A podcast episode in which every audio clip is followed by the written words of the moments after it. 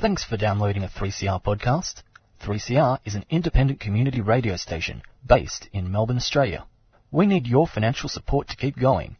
Go to www.3cr.org.au for more information and to donate online. Now stay tuned for your 3CR podcast. 3CR would like to acknowledge the Kulin Nations, true owners, caretakers, and custodians of the land from which we broadcast. 3CR pays respect to elders past, present, and emerging of the Kulin Nation. We recognise their unceded sovereignty.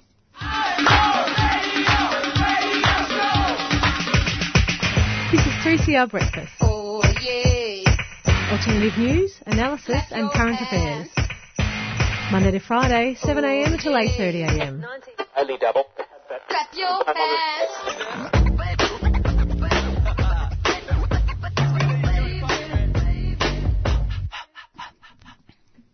Good morning. You Good morning. Oh, good morning. Should have rehearsed that. Ah, um, so you are listening to Tuesday Breakfast on 3CR. In the studio, we have, oh my gosh, oh my gosh, for the first time this year, there is me, Anya, and George in the studio. Oh my god, first time this year. I'm pretty sure it is. I was thinking this morning when I was getting ready, I was like, is this the first time? And I think, I mm. think it might just be, which is a momentous occasion. Let's pop the, pop, pop, pop the corks and, and celebrate. Woo. Awesome. we start with Anya just being like, hello. we should have rehearsed that. and my classic line, how is it February already? Aquarius season. what does that mean, George? Um, hopefully it means everyone's more engaged with politics. That's Oh. my take on it. Yeah, because uh, yeah, let's not. I don't want to waste airtime on this. George's, We'll talk about hot take on where um, astrology and radicalism meet. yes, the intersection. I feel like every new season we need to have George do a little take on how does this, what does this mean for radicalism and activism? How does this, how does this star sign? Who would be the most activist and radical star sign? Do you think? definitely Aquarius. Mm. Because, Yeah, they're the most willing to kind of go out on a limb and do their own thing and stand up for their. And who do you think would be the least? Capricorn. Mm, maybe. I mean, I Oh, don't, I, I, don't know why. Like, I'm, I'm Yeah. I don't know why Do you even know what that means? I don't Yeah. know. I don't know. All I know is that Capricorn's the one that I really don't know much about. So, and also, I don't have any close friends who are Capricorns. So, if I say something about Capricorns that insults Capricorns, it doesn't matter to me. I'm not. true. I'm not losing any friendships out of it. So, ooh. um, so, pretty uh, big show Yes. coming up today. We have some. We have some exciting things, I guess. Um, We are throughout the show going to be playing, as we did last week, a few little um, snippets from the speeches from Invasion Day, which uh, I listened back to and. Oh, just just as good as the first time, really. Really, really, really great speeches. So we'll be playing some of those for you throughout the day. Um, at seven thirty, George. So hopefully we'll be speaking with Aran Mylvaganam, who we, has been on Tuesday Brekkie a couple of times, activist, trade unionist and member of the Tamil Refugee Council, because today is Tamil Oppression Day and there is a rally in the city and there's a lot to talk about and unpack and what that means, what independence for Sri Lanka from the British actually meant for Tamil people and um, why people are organising to fight against the oppression that is that they're still facing. Yeah, sounds like a very important interview. At 7.45, Anya's going to be speaking with Lydia Thorpe, which is very exciting. Um, about, you know, obviously she was very deeply involved in the organising of Invasion Day, and um, it'll be really interesting to have a chat with her about what's next on the cards, how did Invasion Day go, and looking looking forward to the rest of the year and what it is that we need to be doing and focusing on. So that's going to be a really really great conversation. At uh, sort of, it's about 7.55ish, Yeah. we have a piece that unfortunately we didn't have time to play last Yes, week. So hopefully we can squeeze that in, which is about the upcoming rally on Feb 9th to oppose the religious, religious discriminations bill. And that was an interview that James did on In Your Face. It was really, really, really good with a couple of members from Rainbow Rebellion who are organising that rally. Mm, so there's a rally coming up this weekend about the religious discrimination bill. So we'll hear more about that later.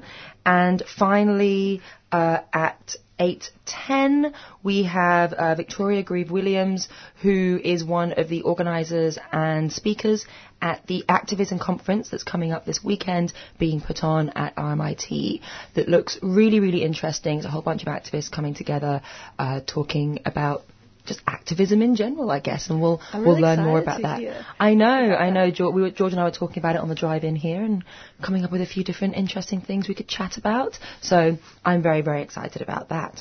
But up now, we have our news headlines. George, you want to kick us off? yeah, as always, with the absence of Chris, this will be interesting, but we'll see how we go.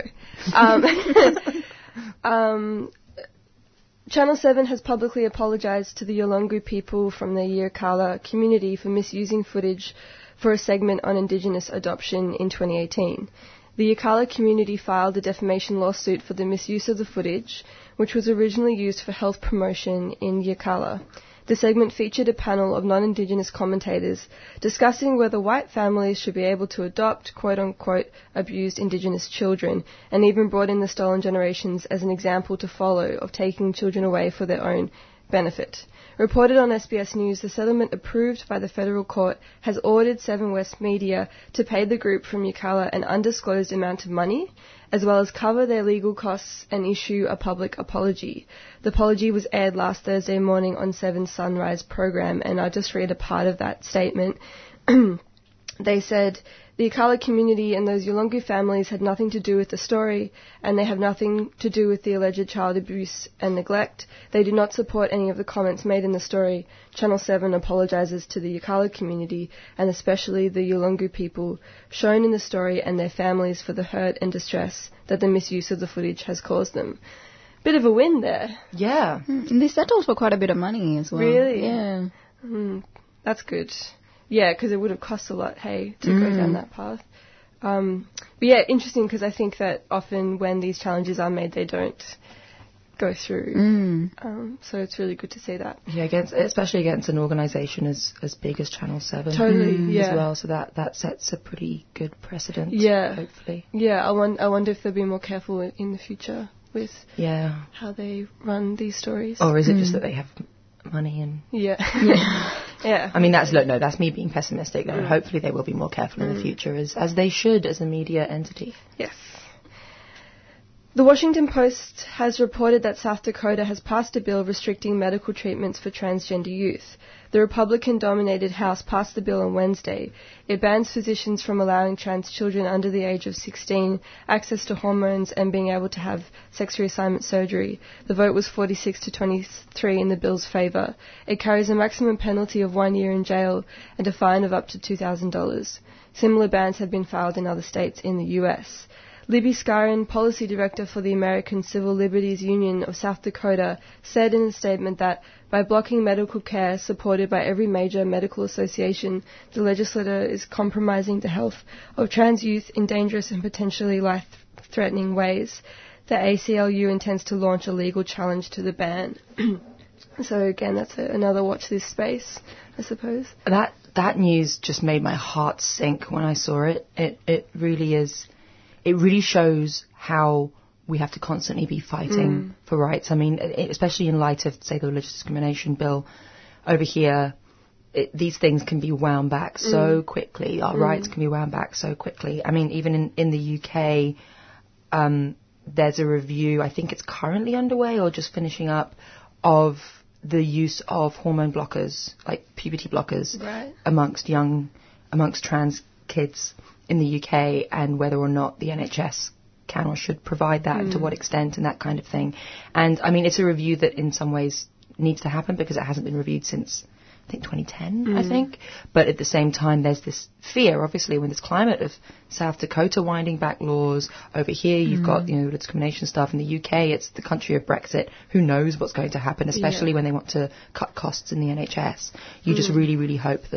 what's going to happen, especially when they want to cut costs in the NHS. You just really, really hope that, whatever decisions made out of things like this. Totally.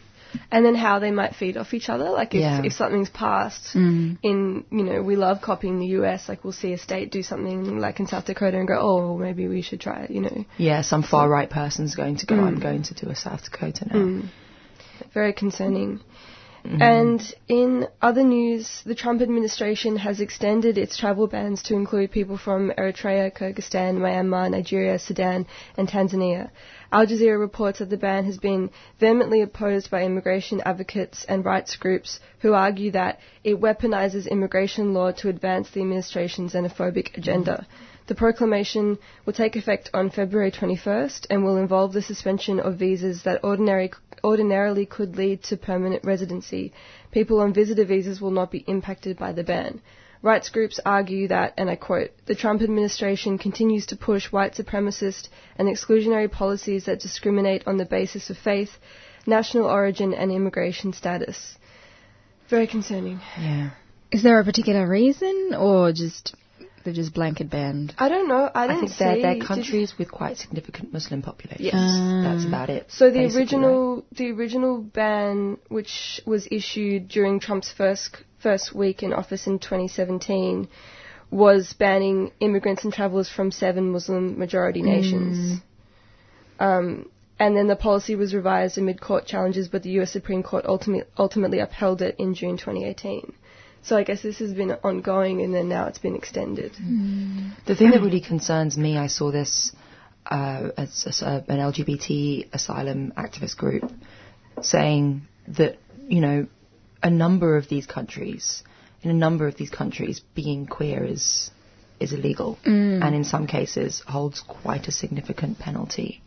And you know, there are people who are trying to seek asylum because they are queer, who will not be able to go to one of the you know, key points of asylum, basically. A country where, you know, in a number of states at least, not not including South Dakota, it seems, um, you know, you can be you can be queer and you can be safe, and to have that that entire avenue cut off. That it's really, really, really worrying about. I mean, not just queer people. I mean, it's everyone. I mean, it, we, but just thinking through that angle as well. th- There are so many different intersecting issues that Yeah, totally. that come out of this. th- The least, you know, the, obviously the, most of which is just blanket racism. Hmm. And speaking of blanket racism, Yes, good segue. um, there's a couple of points of news. Um, about five days ago, we have been speaking every so often little updates on what's happening in India with the Citizenship Amendment Act. Um, I'm not going to do a full uh, summary of that because that took me quite a while last time.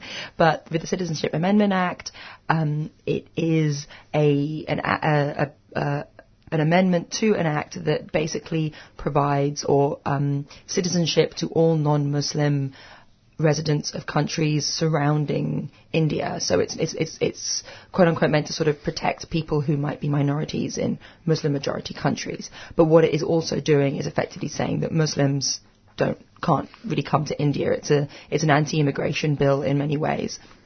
Anti-immigration piece of legislation in many ways. And on top of that, there are a number of Muslims in India who may not have their birth certificates, may not have certain documentation that mean that they can prove that they are Indian and not, um, you know, and not having, you know, come to the country that they're not immigrants, and so may potentially be at risk. On top of that, it's just a, broadly just an anti-Islam, anti-Muslim, deeply Islamophobic piece of legislation. There's been a lot of protests going on, particularly led by Muslim groups, but also supported by a number of other groups, especially students. Um, there has been a few different groups of people who have been charged with what's called sedition, which is a piece of legislation that's a hangover from the British colonial period. And basically what it means is that um, it's when people have overt conduct, such as speech or an organisation, that tends towards insurrection against the established order which is a law in India. Yay, British colonialism. And there was a primary school in Karnataka that uh, put on a play. Some young kids, this is a primary school, they put on a play. Um, from what I can tell, it was a Muslim school or a Muslim majority school. And in the play, they spoke about, the students spoke about the fears of Muslims living in India um, with regards to the Citizenship Amendment Act and sang a Bollywood song that has become associated with activism, with protest against against this act. As a result, uh, someone made a complaint, and the police intervened. they not at the time of the show, but in the following days, they um, interrogated a number of the students. These are kids, young kids. They interrogated a number of the kids, and the principal, the headmistress of the school, and a parent have been arrested, and they are currently in um, judicial remand, pending further action. So this is quite scary. I mean, this isn't the first time that, that protesters have been arrested for sedition, but the fact that it's now getting into schools and they're going after kids. I mean, they're not arresting the kids, but they're interrogating the kids. It's it's it's pretty scary. So that is our um, CAA Citizenship Amendment Act update. Um, And the last little piece of note that point of news, which is everywhere at the moment, there is a leadership spill in the Nationals. Bridget McKenzie quit, uh, stepped down a few days ago as a result of the whole sports grant debacle from when she was sport minister. She's currently deputy. She was deputy leader and minister for agriculture, but in, until May 2019, she was sports minister. She provided some grants. It was all a bit dodgy. There was some rort stuff. Obviously, it seemed like it was potentially more widespread than that, but um, she, as I, I suppose, it fell on her sword. As a result of that, there is now a leadership spill. So Michael McCormack, the leader of the Nationals, is facing a challenge.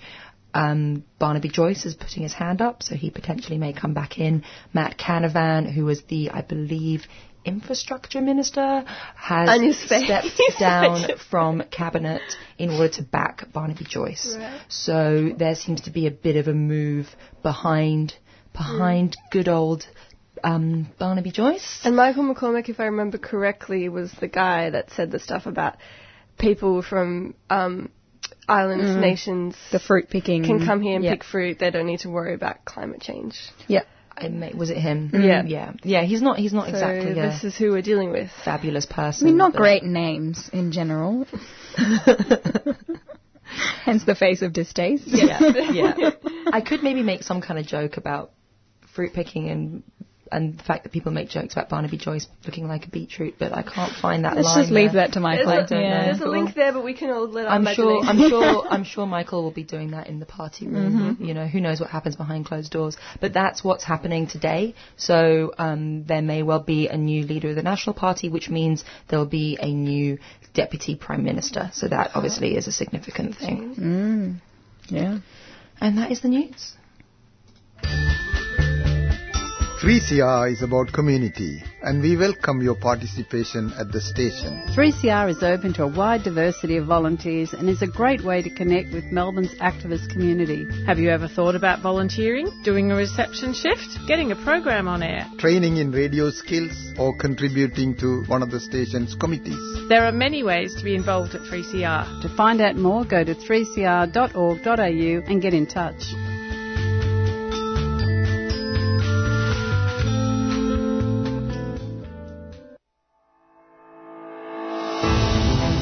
The Transitions Film Festival returns to Cinema Nova this February with a selection of cutting edge documentaries about what it means to be human. Featuring local and international documentaries, the festival covers social and technological innovations, big ideas, and change makers leading the way to a better world. Themes include art, activism, climate change, resilience, artificial intelligence, and the future of our planet. Transitions Film Festival, February 20 to March 6 at Cinema Nova and venues across Melbourne. Head to transitionsfilmfestival.com for details. A 3CR supporter.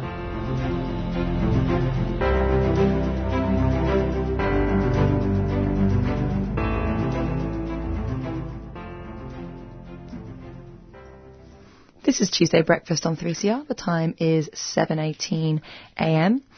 Coming up now, we have, as promised, a little bit more um, of the recordings from the Invasion Day rally earlier this, well, no, last week. Um, this is a speech from Millie Telford, a Bundjalung and South Sea Islander woman who is the National Director of the Seed Indigenous Youth Climate Network. This was one of the um, later speeches on the steps of Parliament House before the march went down Swanston Street. Actually, I'm wrong. Apologies. It was one of the earlier speeches once everyone got to uh, Flinders Street. So this is uh, Millie Telford. I want to call Millie Telford up to have a yarn. Millie Telford does some amazing organising around fracking in the NT, and Millie's the founder of Seed. So give her a round of applause.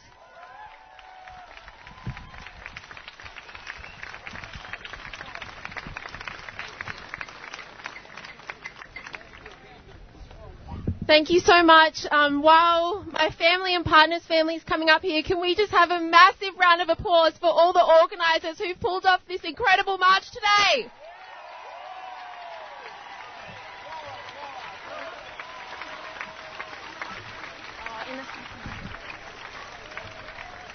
Now I'm a bit short for this mic, but I'll give it my best chance.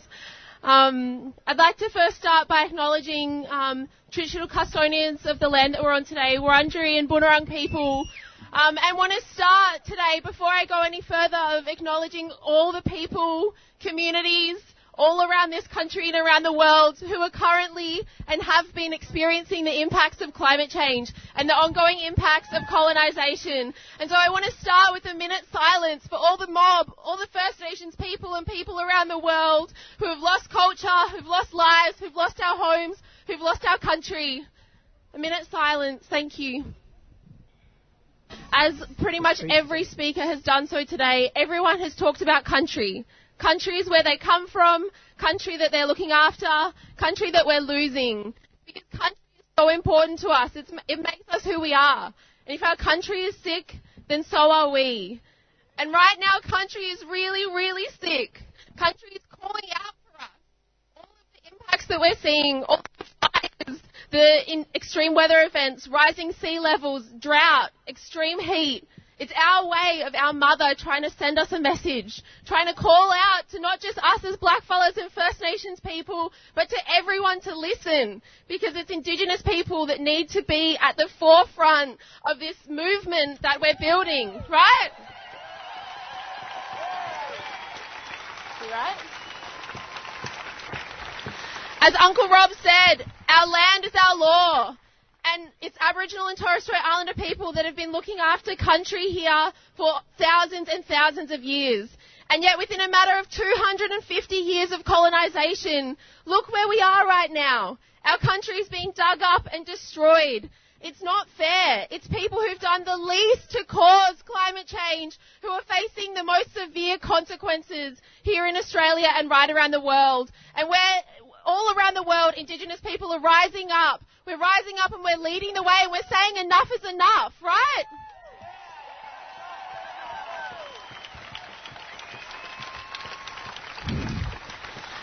At Seed Mob, we talk about climate justice because cli- action on climate change alone is not going to be the change that we need. We, we can't continue business as usual. We need to look at the systems that have got us here in the first place colonialism, capitalism, patriarchy, white supremacy.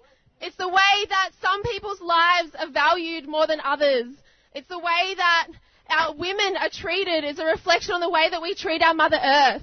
It's the way where frackers can be digging up and mining country in the Northern Territory, but that wouldn't happen in the northern beaches of Sydney. It's not fair.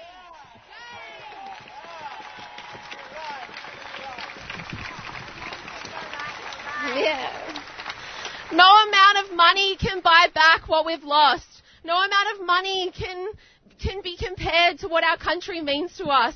And so I ask you, as everyone is coming together today, this fight, all of these fights that we're facing is connected. And our struggles and our movement need to be connected. And so I've got a quote, I don't know if people have heard the quote from Sitting Bull, a Lakota man um, from the US, where he says, um, and if you can put your hands up in the air.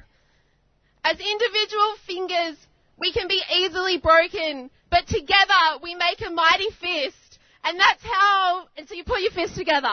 Yeah? um, and that's how we need to confront this. We need to do this together, led by black people, led by First Nations people. And so we have it.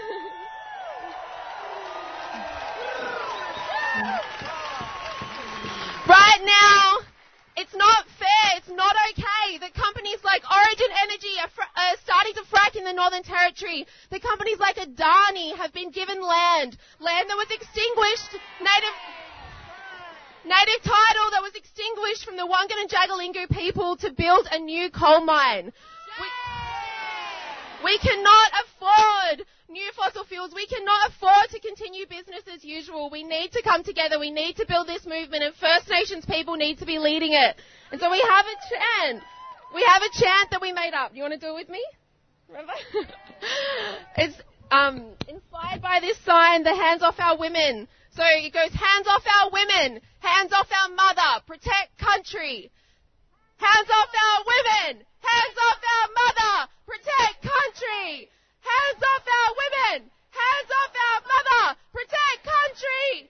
Hands off our women, hands off our mother, protect country. Thank you. Always was,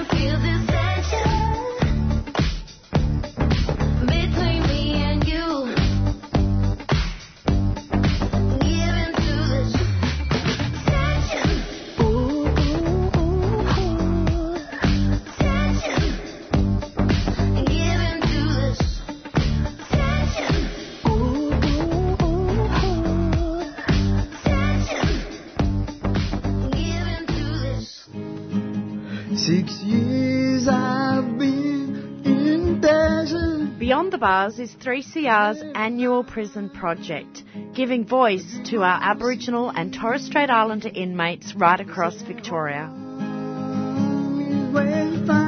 It's good to be here because uh, Aboriginal radio and um, you don't really get to do this much. Brings us all together. Time, you'll get your time to take that first step out that front door to freedom beyond these walls. Make sure And I just want to say thank you to all of you for giving us the opportunity to speak on the air. bigger the reason, the bigger the calling. Make your commitment and watch things unfold. And you can listen to audio from this year's broadcasts and previous years as well, online at any time. Just go to 3cr.org.au forward slash beyond the bars. But uh, also, while I'm here, I'd like to say thank you for all for coming, um, helping, giving us a chance to do this. It's really good, you know. It's been going for a while now. Hopefully, it goes, it keeps going. You know, like it's, it's good that we can do this and um, get our voice out there as prisoners. We can't blame everything on the external, so let's stop looking for it in the hands of the persecutor, because real power comes from here and it comes from family. If you would like us to post you a free CD, contact the station on 03 9419 8377.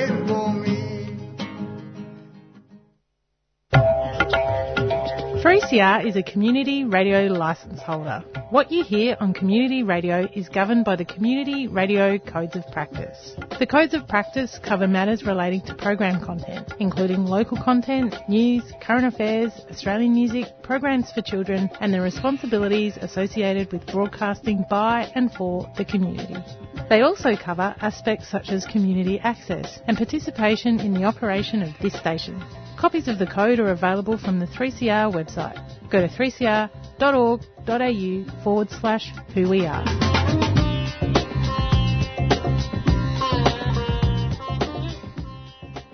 This is Tuesday Breakfast on 3CR. The time is 7:31 a.m.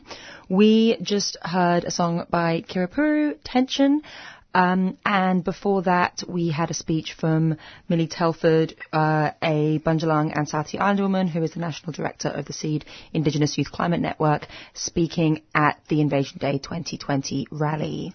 Up now, Um, we're going to go to some audio from an In Your Face. Actually, we are going to scrap that.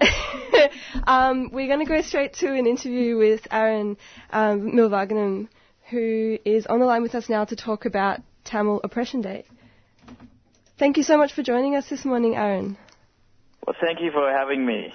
It's a bit difficult to hear you. Sorry. Um, can you can you hear us? I can I can hear you, but I can hear some echoes. All right. Thank thank you. Um, so can you tell us a bit about Tamil Oppression Day?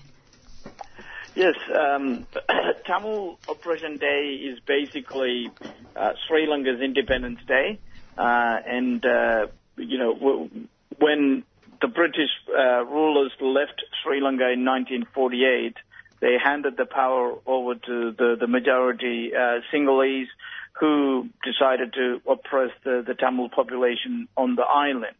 It is uh, for for Tamil people. It is the day the Tamil oppression started, and uh, and therefore we're marking this day as Tamil Oppression Day.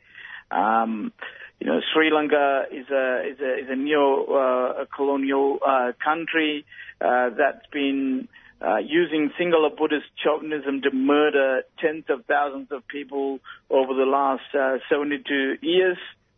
And in that 72 years, you know, there has been so many discriminatory laws were introduced to uh, uh, to target uh, Tamils. You know, things like Sinhala Only Act, where you had to speak the, the the Sinhala language in order to get into government jobs. Um, you know, high university students were disadvantaged. Uh, there were so many discriminatory laws were introduced against Tamils. There were many pogroms from Emergency 58 uh, to, to Black July in 1983. Our libraries were burned uh, by the, the Sri Lankan uh, army. So, so many atrocities were committed. And, you know, from from the early 80s till 2009, Tamils resisted uh, the oppression through uh, armed struggle. That was uh, brought to an end um, in 2009 by killing over 100,000 uh, Tamils. Today, Sri Lankan government is led by uh, a man who masterminded the killings in 2009, Gotabaya Rajapaksa, uh, who was elected as the, the new president of Sri Lanka two months ago. And, uh, you know, they, they, they have organized uh, Independence Day celebrations and, you know, calling on the Tamil community to join the Independence Day celebrations, but it's not, uh, it's not a day for anyone uh, to celebrate. It should be marked as a as a, as a day of oppression, as a, as a day of mourning. Um, we, you know, as, as Tamils, we're calling on our Sinhalese brothers and sisters not to take part in Independence Day celebrations and stand in solidarity with the Tamil people. That's pretty rich that they would ask the Tamil community to join in the celebration today. That's right. It's um, you know it is it is definitely not a, a day uh, for the Tamil people.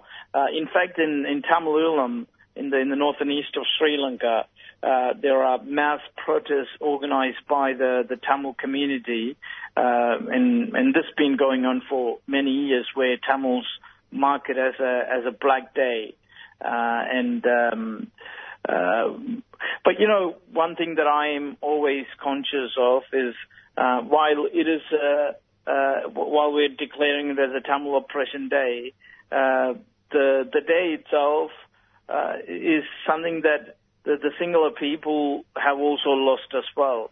The, the oppression of the Tamil people uh, started in 1948, and the, and the losers are not just the Tamil people, but the working Sinhalese people as Mm. well, uh, as well as the Muslim people, you know. Uh, so majority of the people on the island have lost so much because the British rulers decided to hand power over to Yeah. the Sinhala Buddhist chauvinists. And, uh, you know, it, it is not a day for majority of the people on the island. And I think, uh, you know, just like the invasion day down here, the, the whole country should be united uh, with the Tamils and not take part in the Inde- Independence Day celebrations. Yeah, and and so what does is there a lot of solidarity? What does that look like, um, particularly for Sinhalese people? Is there much engagement and discussion around this day as a day of oppression for Tamil people? Well, there's a lot of uh, progressive Sinhalese people who recognize uh, that Sri Lanka's Independence Day is a, is a problematic day. Uh, but there is no real solidarity. You know, it's, it's not significant. Uh, the the number of uh, support we're getting from the, the the Sinhala people. In fact, when the presidential election happened in November, you could see the the divide in the country. Vast majority of the Sinhalese people voted for Gotabaya Rajapaksa, Mm. uh, uh, and um, and when I'm talking about vast majority, like 70 to 80 percent of the population uh, from the Sinhalese areas voted for Gotabaya Rajapaksa. That's a significant uh, number, um, and uh, in the the Tamil areas, everyone were united behind the opposition candidate.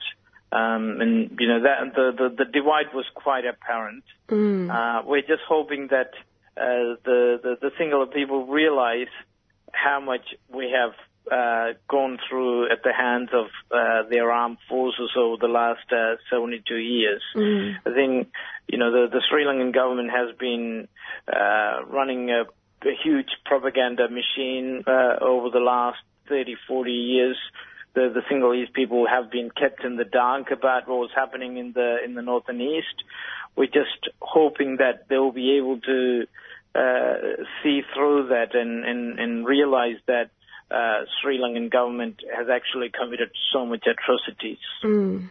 There's clearly a lot of work that needs to be done in terms of making this issue heard within Sri Lanka, but also in Australia. If you're just tuning in, I'm talking with Aran Mylvaganam, who is an activist, trade unionist, and member of the Tamil Refugee Council.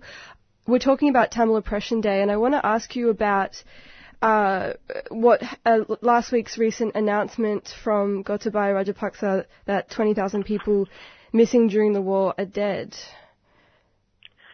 Yeah. So Gotabaya Rajapaksa, as I said, was the, the defense uh, secretary when the killings happened uh, or when, when the people disappeared. Um, you know, the war came to an end on 18th of May 2009.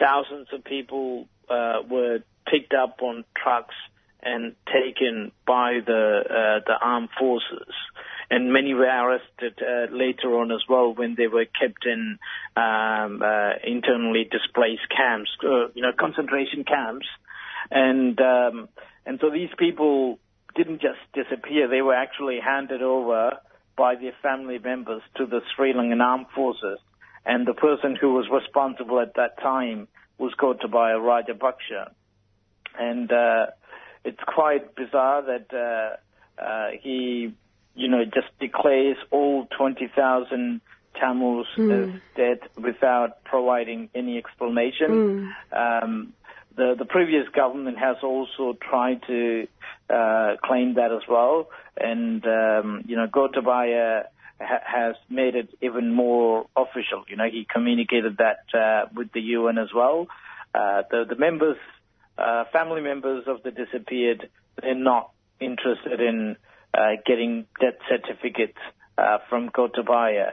What they want is um, uh, what they want is a an explanation as to Yeah. what happened to them.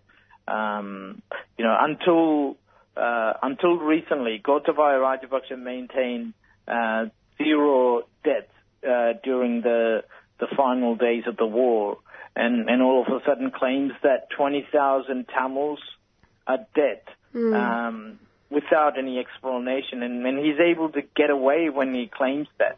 You know, the, the the international players just watch in silence. Yeah. You know, th- this is what happened to the, the, the, the, the Tamil killings in 2009. You know, we what we were witnessing was uh, the bodies like the United Nations, US, UK, India, you know, and, and countries like China and Russia were backing the Sri Lankan government to murder the Tamil people. Mm. And now this murderer claims that 20,000 Tamils um, as uh, as dead, and and nobody uh, condemns him. You know, Every- everybody just uh, watch in silence as if as if they're powerless. You know, as this guy is some sort of god. Yeah. Um, it's uh, it's it's quite outrageous. Uh, you know. Uh, to be a Tamil, um, you know, watching all these um, all these ridiculous claims by the president, and, and nobody speaks out against it. Yeah. And so I guess that links to one of my last questions. What kind of solidarity do you think we need to have in Australia and and linking to the rally today?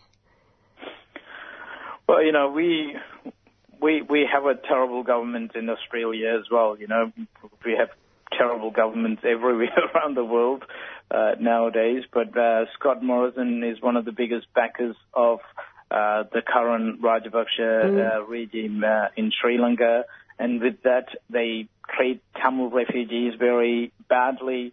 We have got Piriya Nades and their two children stranded on Christmas Island.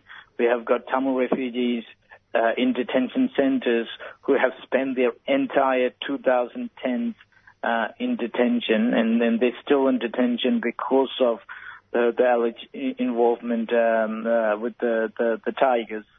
Um, and uh, and there's so many Tamil refugees in the community as well suffering.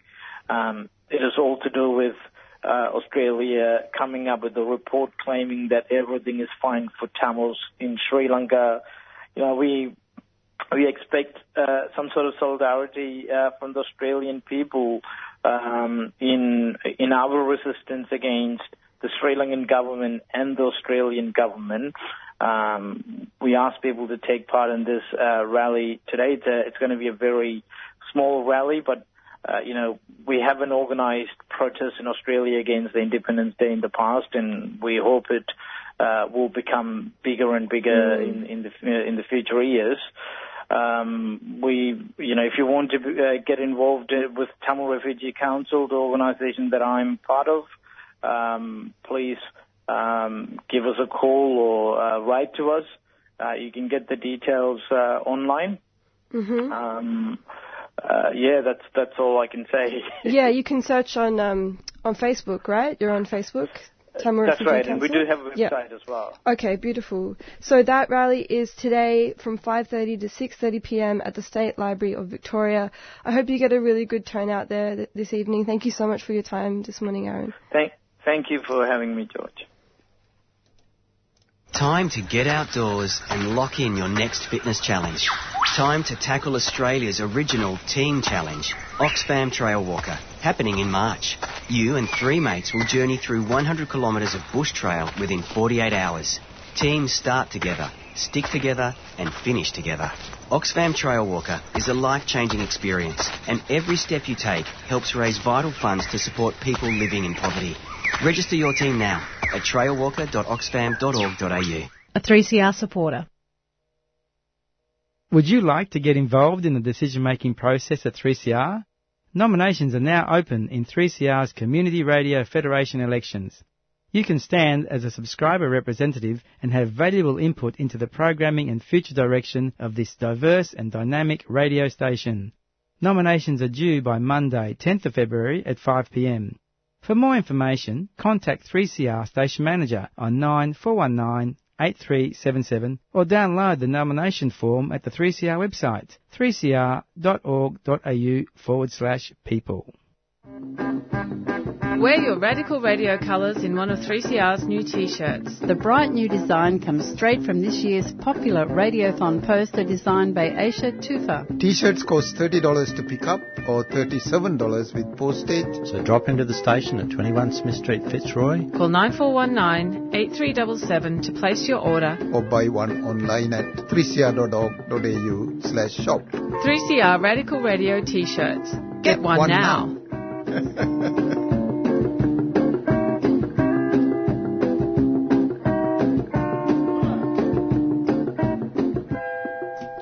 listening to Tuesday Breakfast on 3CR Community Radio with George, Zoya, and myself, Anya, in the studio.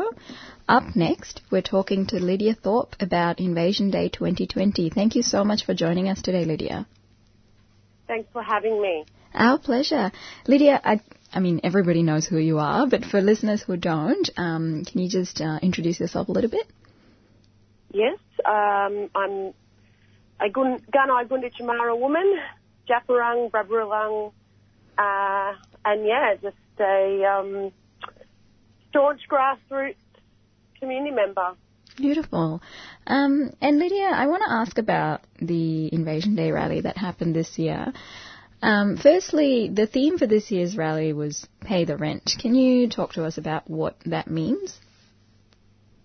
Uh, so pay the rent is something that our old people came up with over 40 years ago um, when the National Aboriginal and Islander Health Organisation was um, also established and the people involved in in that organisation at the time were responsible for setting up Aboriginal health services around the country. And, and part of their thinking back then was how do we uh, self-fund and self-determine and um, create our own economic independence. And so they came up with this um, notion of pay the rent um, so that everyday Australians could contribute to empowering, you know, our economic base. Um, we know that government, you know, still ration out funding and doesn't always reach grassroots people who, who need it. And so our priorities were identified as uh, funeral funds um, and and a number of campaigns such as Grandmothers Against Removals, uh, Deaths in Custody, and environment. You know, having a seat at the environment and climate table, which um, we were being void of for so long. Mm. And you've been involved in organising these rallies for quite a while now. What are your thoughts on how the, I guess, the public sentiment has changed over the years?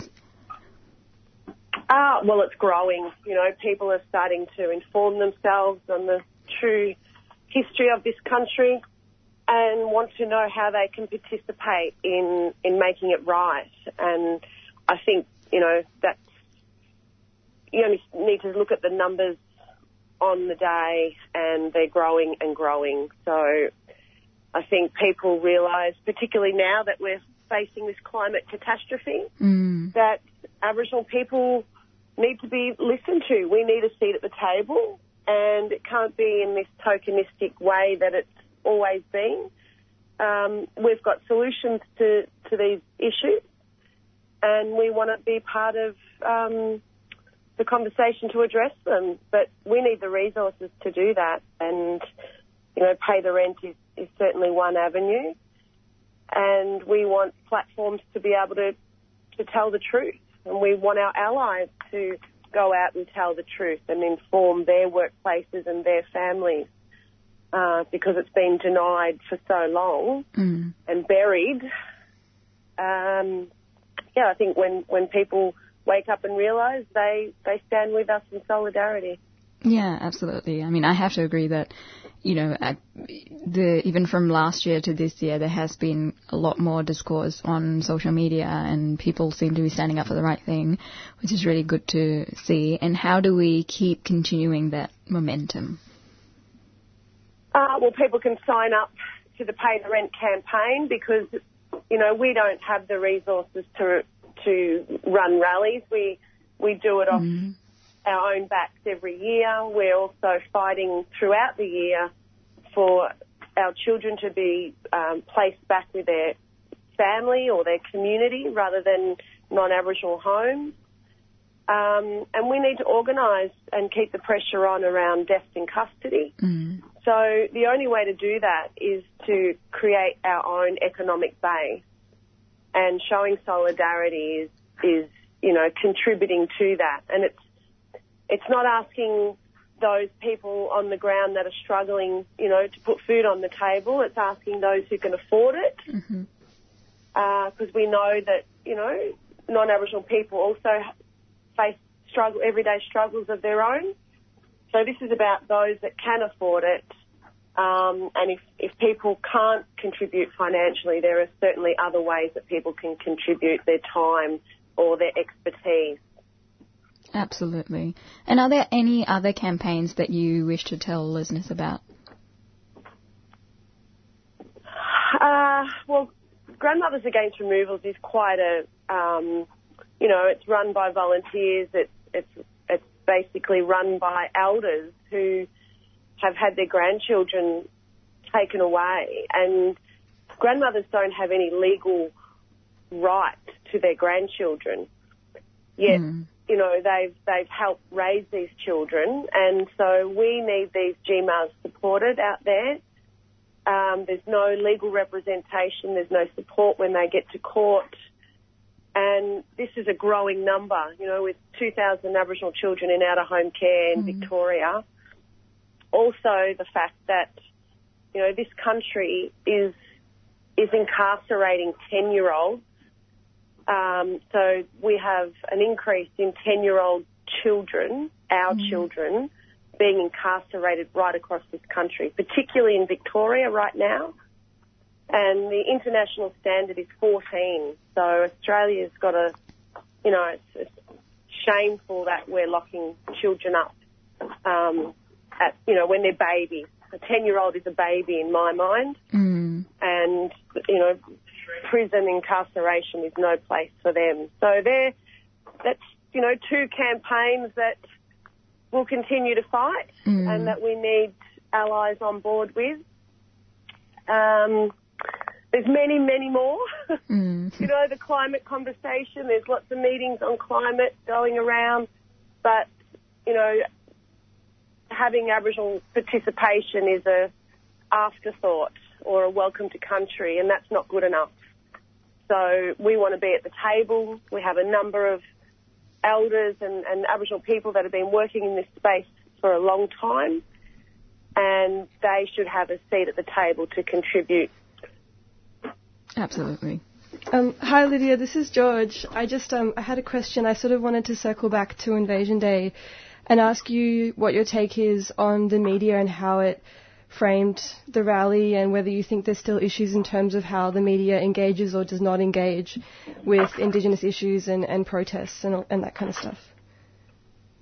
Ah, well, the right you know, obviously the right wing media um, are always going to sensationalise what the rally is about. Um, it was disappointing that we didn't have mainstream media at the rally. Yeah. So I think that's part of the problem, and, and you know they know that we've we've got that rally on each year. So I don't know, they're part of the problem. They need to be part of the solution and provide a platform for truth telling to to occur. We're not angry activists out there every invasion day. We're we're calling for solidarity and we're calling for a place in this country that's res- respectful of our rights and and calling on the, the end to the injustice against our people.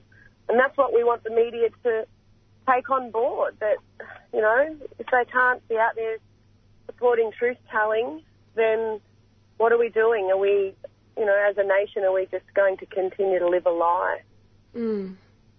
Yeah, I mean it's it's disappointing, especially given the fact that these rallies, you know, attract large numbers of people. It's something that they should definitely be reporting on, and Mhm. it's it's it, the emission of that is definitely politically motivated.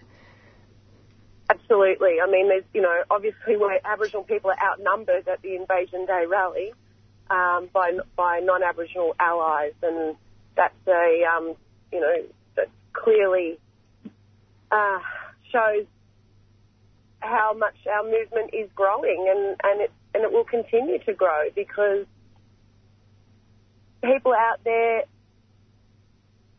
want to be part of the solution. They want to. Um, you know, they can't live peacefully on their land or in their homes on stolen land when we haven't addressed the very um, essence of what is dividing this country, and that is how first people of these lands are treated. Absolutely. And before we wrap up, Lydia, what does the rest of the year look like for you? Um, I'm settling into my role at Amnesty International. I'm the Mhm. lead uh, for Indigenous rights, so I'm looking at, um, you know, raising the profile of our rights as, as Aboriginal people in this country, particularly around climate, and and continuing the, the work of my predecessor on getting these, you know, these ten year olds out of prison across the country. Mm. Other than that, um, yeah, I think that'll keep me pretty busy and, and family uh, Yeah. and community. So that'll be it for now. that sounds like a lot. Thank you so much for joining us this morning, Lydia. Pleasure. Thanks for having me. Serrated tussock is a noxious weed that has impacted our farmlands and environment across Victoria. Similar in appearance to many native tussock grasses, serrated tussock may go unnoticed in both pastures and native grasslands for many years. Victorian Serrated Tussock Working Party has assisted hundreds of landholders to control this noxious weed and they can assist you by offering a wide range of information and management options for controlling this weed of national significance. Visit serratedtussock.com for more information. Time to get outdoors and lock in your next fitness challenge. Time to tackle Australia's original team challenge, Oxfam Trail Walker, happening in March. You and three mates will journey through 100 kilometres of bush trail within 48 hours. Teams start together, stick together, and finish together. Oxfam Trail Walker is a life-changing experience, and every step you take helps raise vital funds to support people living in poverty. Register your team now at trailwalker.oxfam.org.au. A 3CR supporter. You're listening to Tuesday Breakfast on 3CR, racing through as always. So we are going to play an interview now from In Your Face a couple of weeks ago with some members of Rainbow Rebellion, and it's about the upcoming rally on, I think it's a Sunday, this Sunday, the, to oppose the religious discriminations bill. And it's it's a great interview. They go into a lot of detail on, you know, on why this bill is something that uh, we need to be, you know, aware of and and against.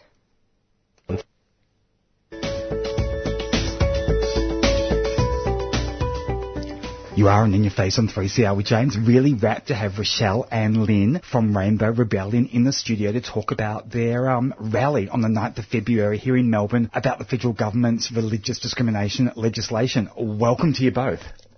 Thanks. Thanks. Where to start, Rochelle? Let's start with you. What's the most hideous thing about this legislation? The most concerning? Everything. Basically everything. It's they're, they're horrible. It's a horrible piece of legislation. It's just from start to finish. It's about uh, religious privilege and the right to the, the right to give one small group of people the right to discriminate against whoever the hell they want to. Obviously, our community often feels the brunt of that, but it's not just our community either. And I think it's really important that we're conscious of that. That yeah, there's been a lot of talk about how these bills are going to impact our community, and that's gen- they're genuinely a really a real concern. But let's not forget um, dis- disability communities. Let's not commit other c- commit forget other minority communities. Let's not particularly let's not forget how it's going to inf- impact communities around, uh, particularly uh, women who've experienced violence, family violence especially. Um, there's huge implications f- for that, and which also intersects with our community because you know we already know how hard it is already for gender diverse women or femme presenting gender diverse people to access services in that space, and this will just make it even easier for them to be discriminated against. Lynn, I know you're very concerned about the impacts on women fleeing domestic violence situations under this legislation. Tell us about those concerns. Yeah, So a lot of refuges are run by religious groups. So if they have the legal ability to say, I'm not going to help you because you're a single mum, I'm not going to help you because you're a lesbian, I'm not going to help you because you're trans, then that's going to actually put more lives at risk. We've got approximately one woman a week killed in Australia. Cops are getting calls every two minutes for family violence incidents.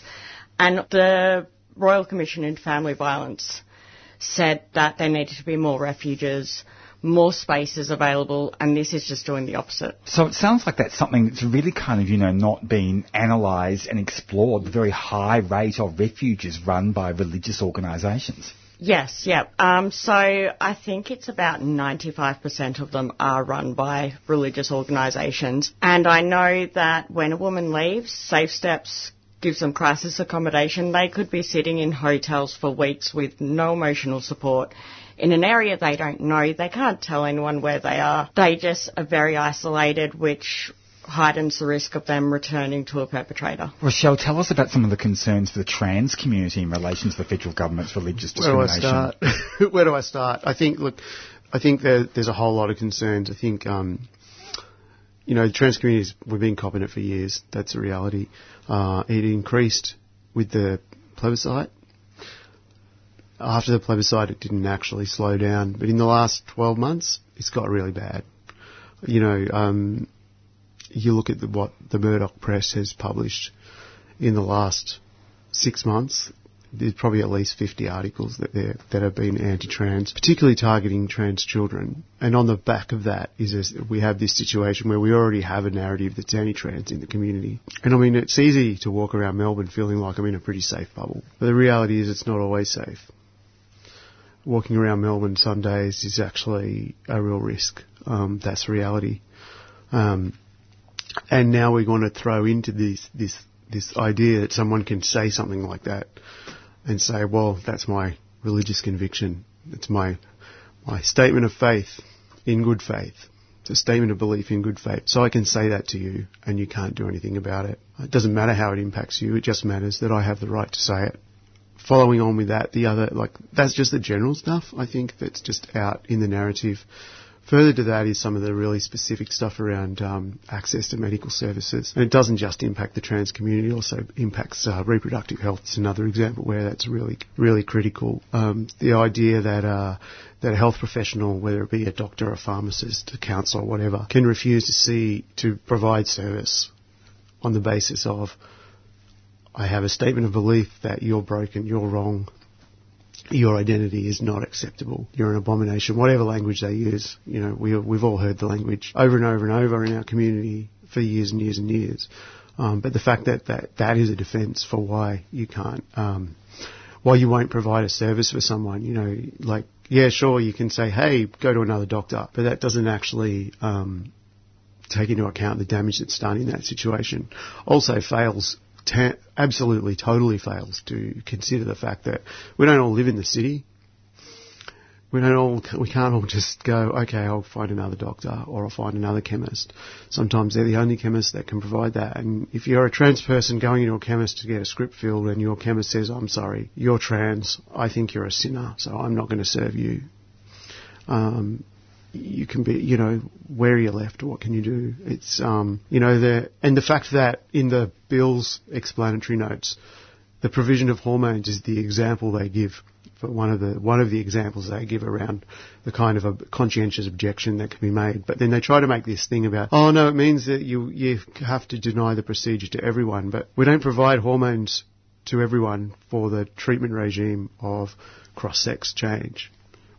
You know, there's lots of reasons why we provide hormones. So the actual justification for what the treatment is will be they'll use that as a way of saying I'm just going to deny, justifying denying service to the trans community will be, oh well, this is a particular treatment. It's not a general treatment. So providing providing hormones is not a general treatment. There are specific treatments for which you provide those hormones. Sorry, it's a bit of a ramble, but um, it's actually a really it's a real key concern that um, you know we, we're already a vulnerable community. You know we're already a community that when we don't have support 49% of us have suicide ideation.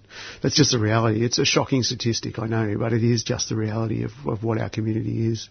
You know, I, I walk around this city pretty safe. I'm pretty tough. But that doesn't exclude the fact that, you know, just today I was walking through Southern Cross and called a tranny and called a freak and shoved, be, shoved from behind. You know, it happens. That's the reality. That's the community.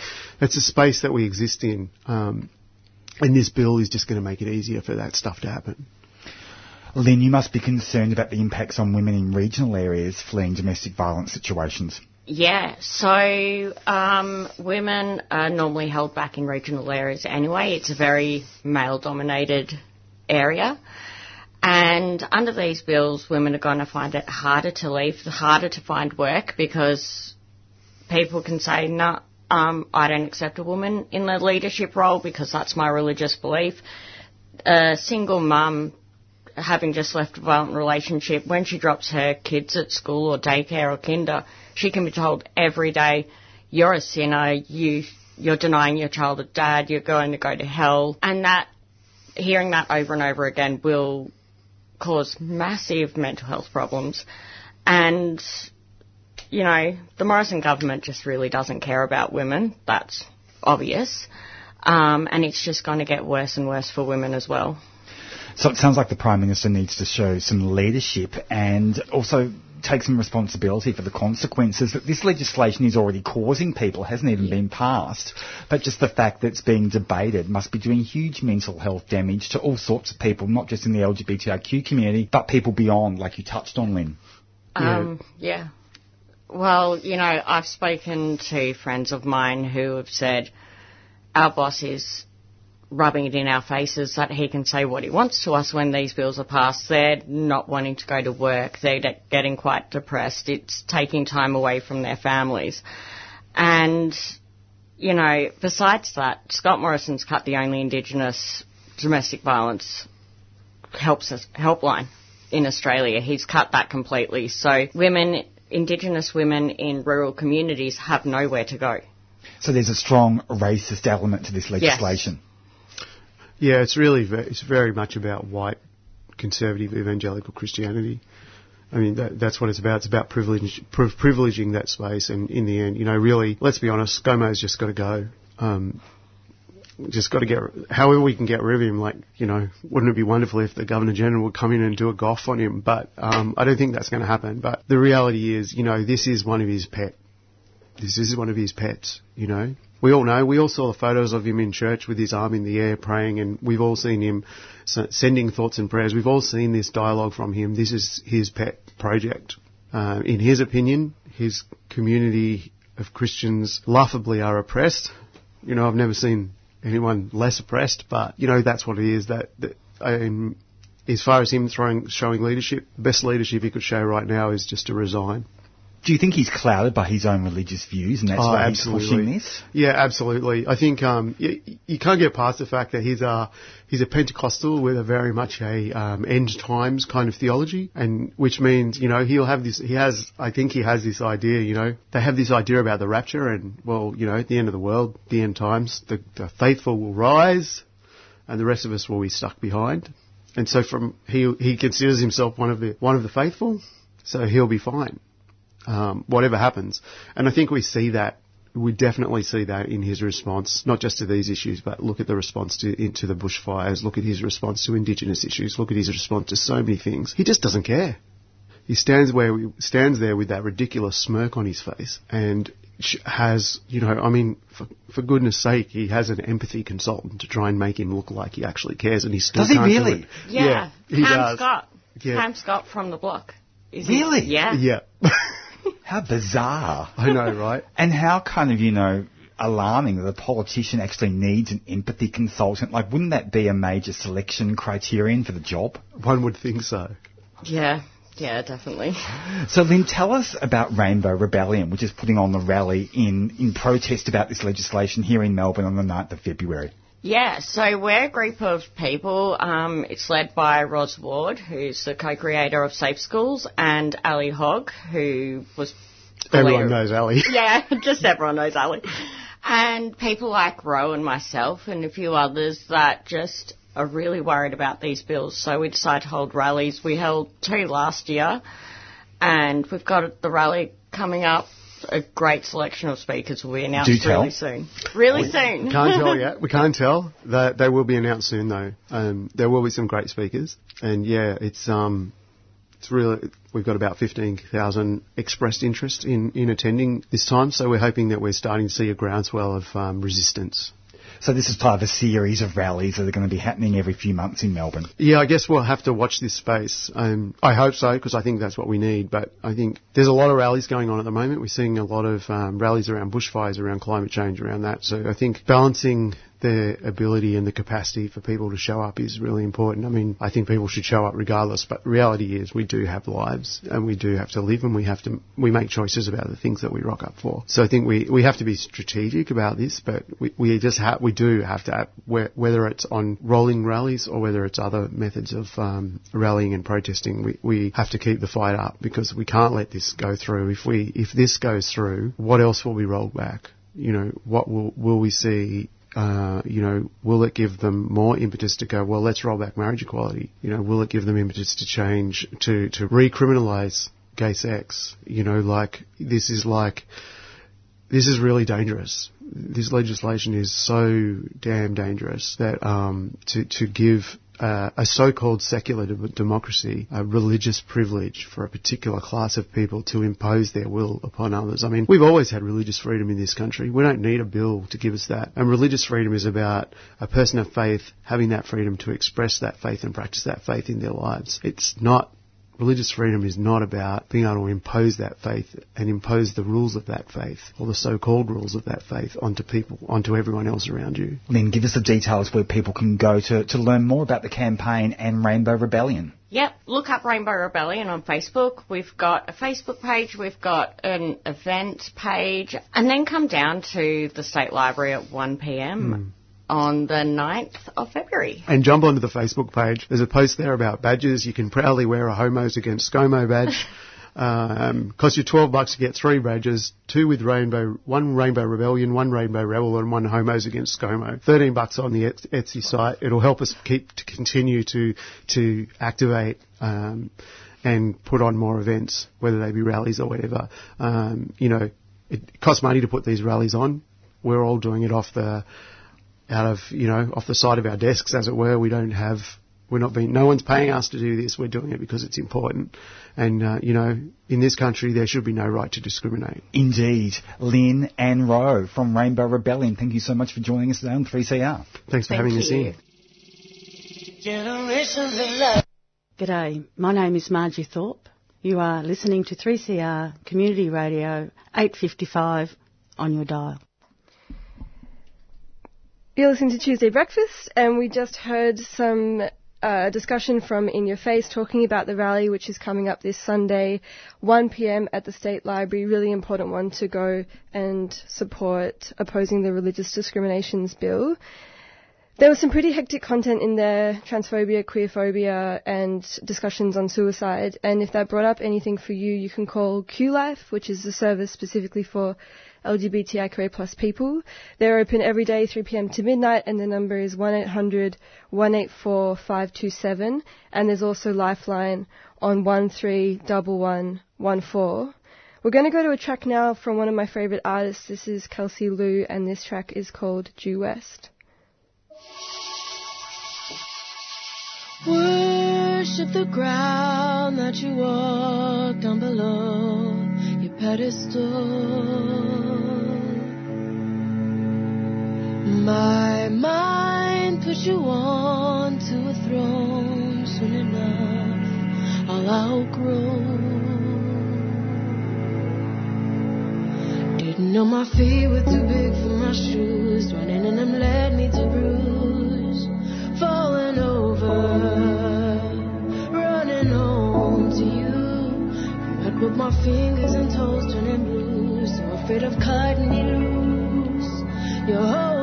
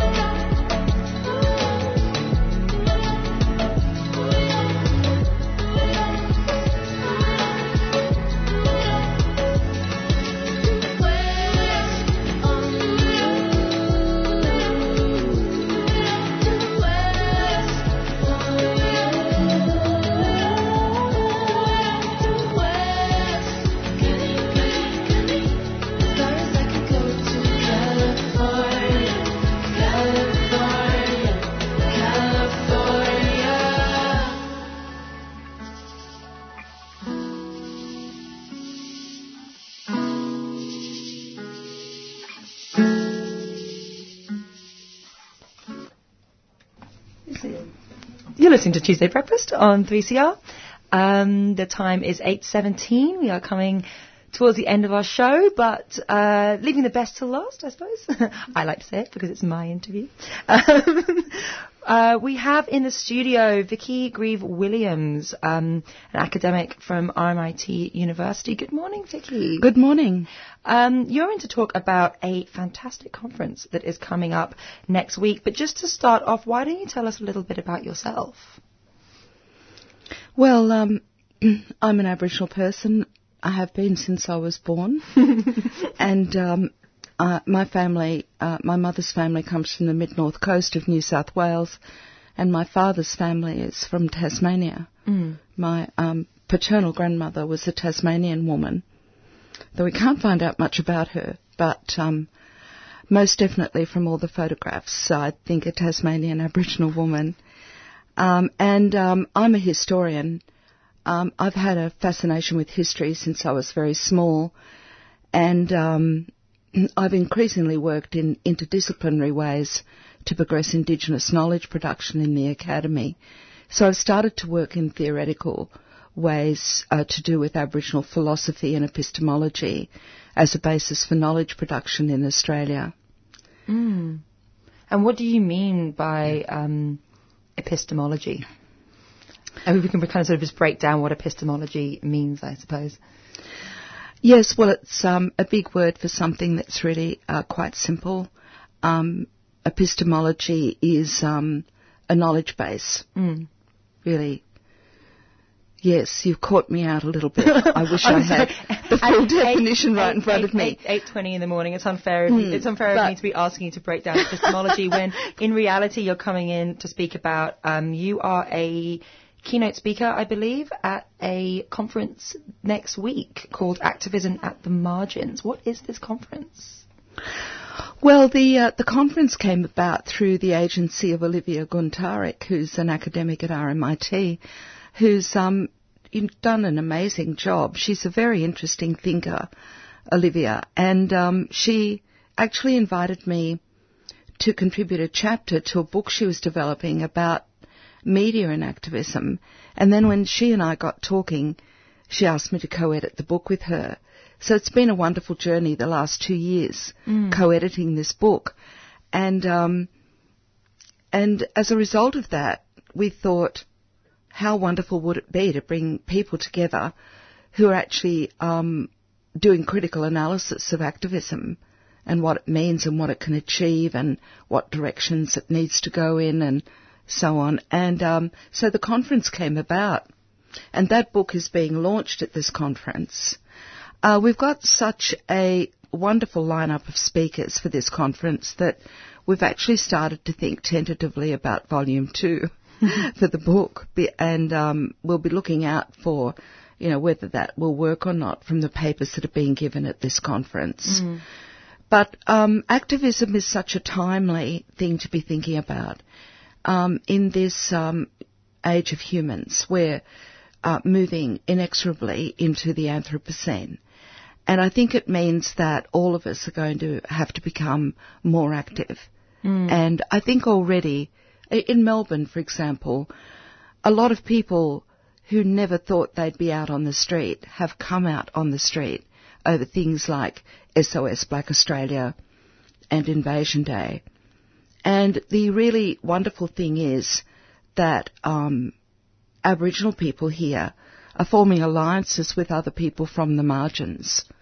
So that's why we've called this conference um, Activism from the Margins, because we can all feel uh, very stressed and pressured and um, even depressed about our situation in society, and we need to reach out to other people who are also on the margins and and form alliances and increase the dialogue and come by better and productive ways of bringing about social change. Absolutely, and and so looking at the conference description, it seems like, as you were saying, the book is about activism in the media. There seems to be there's going to be a lot of conversation about activism in the digital age, and then you talk about bringing everyone together and activism being something that we all of us at the margins in our variety of different ways need to come come together. I was having a chat with with George uh, on the way into the studio today, and we were talking about the idea of of um, community as activism, the building of community as an activist as an activist thing. Um, what do you think about that as an idea? Absolutely. You know, um, I'm, I'm, I feel very honoured to be here at 3CR. I mean, this is a community radio station, and, and what a wonderful thing.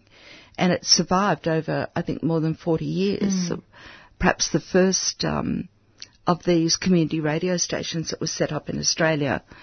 And, um, you know, radio as a form of media has absolutely bridged the gap between people Mm. uh, and um, and allowed, you know, the voices of ordinary people to get out there into the airwaves. and uh, I mean, the the opportunities for that have been extraordinarily suc- exciting. And now people are involved in more in social media and so on, but it has its advantages, but it also has its limitations. So there's nothing like getting around your kitchen, cleaning up after breakfast and listening to radio as, as you're doing it, you know, that kind of thing. And this is how we can increase uh, information and education and dialogue. So yes, and building community is perhaps one of the most radical things we can do because I believe that in this age all the forces are tearing us apart. So what's happening is a huge amount of family breakdown, for example. Uh, family, kin and community are breaking down perhaps more than ever. And if we can find ways to stop those kinds of processes from happening, we're going to build happier and more productive lives and be able to deal with the bigger issues that are going to beset us as time goes on. Yeah, that's such a beautiful way of putting it. It feels really lovely for you to be saying this kind of stuff about the importance of community building in media and things like radio breaking down these barriers while we're sitting here in the studio. It feels it feels really really special. Looking at the conference itself, who are some of the kind of really exciting people who are speaking? You were saying you're looking at the conference, at the program just now and kind of going, wow, this is all amazing. But who do you think are some of your kind of, oh my gosh, this is really, really cool kind of people in the conference? Well, I have to say that I'm I'm very happy to be able to bring in defenders of country. Mm. Um, I mentioned it to Olivia and she jumped on the idea straight away. So we've got um, Aboriginal people from across the nation uh, coming into Melbourne to talk about the particular struggles that they have at their local area. Uh, and amongst those, Willie Brim, who um, has used reggae and YouTube to promote the value of his culture, the culture of the rainforest people, rainforest Bama from Kuranda in North Queensland. And Willie was part of a reggae band formed in the late 1970s that was um, that came to Brisbane for the Commonwealth Games protests and things like that, where they met other Aboriginal people from all around Australia, including people from the band No Fixed Address. And um, they've had a close association ever since. And of course, music is a very powerful vehicle uh, for ideas. And um, you know, Willie, he's a very exciting person you know, to, to talk about now he has in transnational connections Mm. with other reggae artists who actually visit him in the rainforest in Kuranda. And, um, you know, he, he's got very important things to say. But who do I light on next? I mean, there's such an array of speakers. Um, of course, uh, we couldn't go past inviting Gary Foley to be a keynote. Uh, he's much loved in Melbourne. I understand, and people love to come out and hear him speak. A very entertaining speaker, but more than that, Gary has got more of a grasp of Aboriginal history and historiography than any other historian in the country. Um, so, you know, he's a very important person to have involved. Um, alongside that, we've got people like Dennis Altman, who is perhaps the original uh, leader of the gay movement in Australia, and um, he's now reflecting back on a lifetime of activism in LGBTIQ um, uh, arenas. Um, Adrian Burragubba is coming, and of course, Adrian has been at the forefront of the fight against the Adani coal mine. Um, that is, uh, you know, the threat from that mine is a global threat. Yeah, absolutely. It's extremely important. I think Indigenous people around the world have got uh, what they see as a responsibility to protect their country, not just for them, their family and kin and community, but for the rest of the world. You know, Absolutely. I remember when they started the uranium mine at Jabiluka, the Aboriginal people up there, who are now probably long past, were saying, uh, this will impact on the world. We need to stop it. Yeah, for sure. And, and, and that's and that's something we speak about a lot here at 3CR. Um, Vicky Grieve Williams, I'm really sorry, but we are running out of time, unfortunately. I could talk about this all day, and we've somehow managed to put together a really great thematic show about different protests, different activism, and you speaking about the importance of it has capped it off so, so beautifully. Um, the activism at the margins, stories of survival, resistance, and social change is on 10 to 12 February. Um, tickets can be got through Eventbrite. Um, they are, there are cheaper tickets for students and unwaged people. Um, further details about the everything we had on the show will be up on our website. Um, and yes, this was Tuesday Breakfast, and it was a really, really great show. Lovely to be here. Thank you so much. Thank you so much.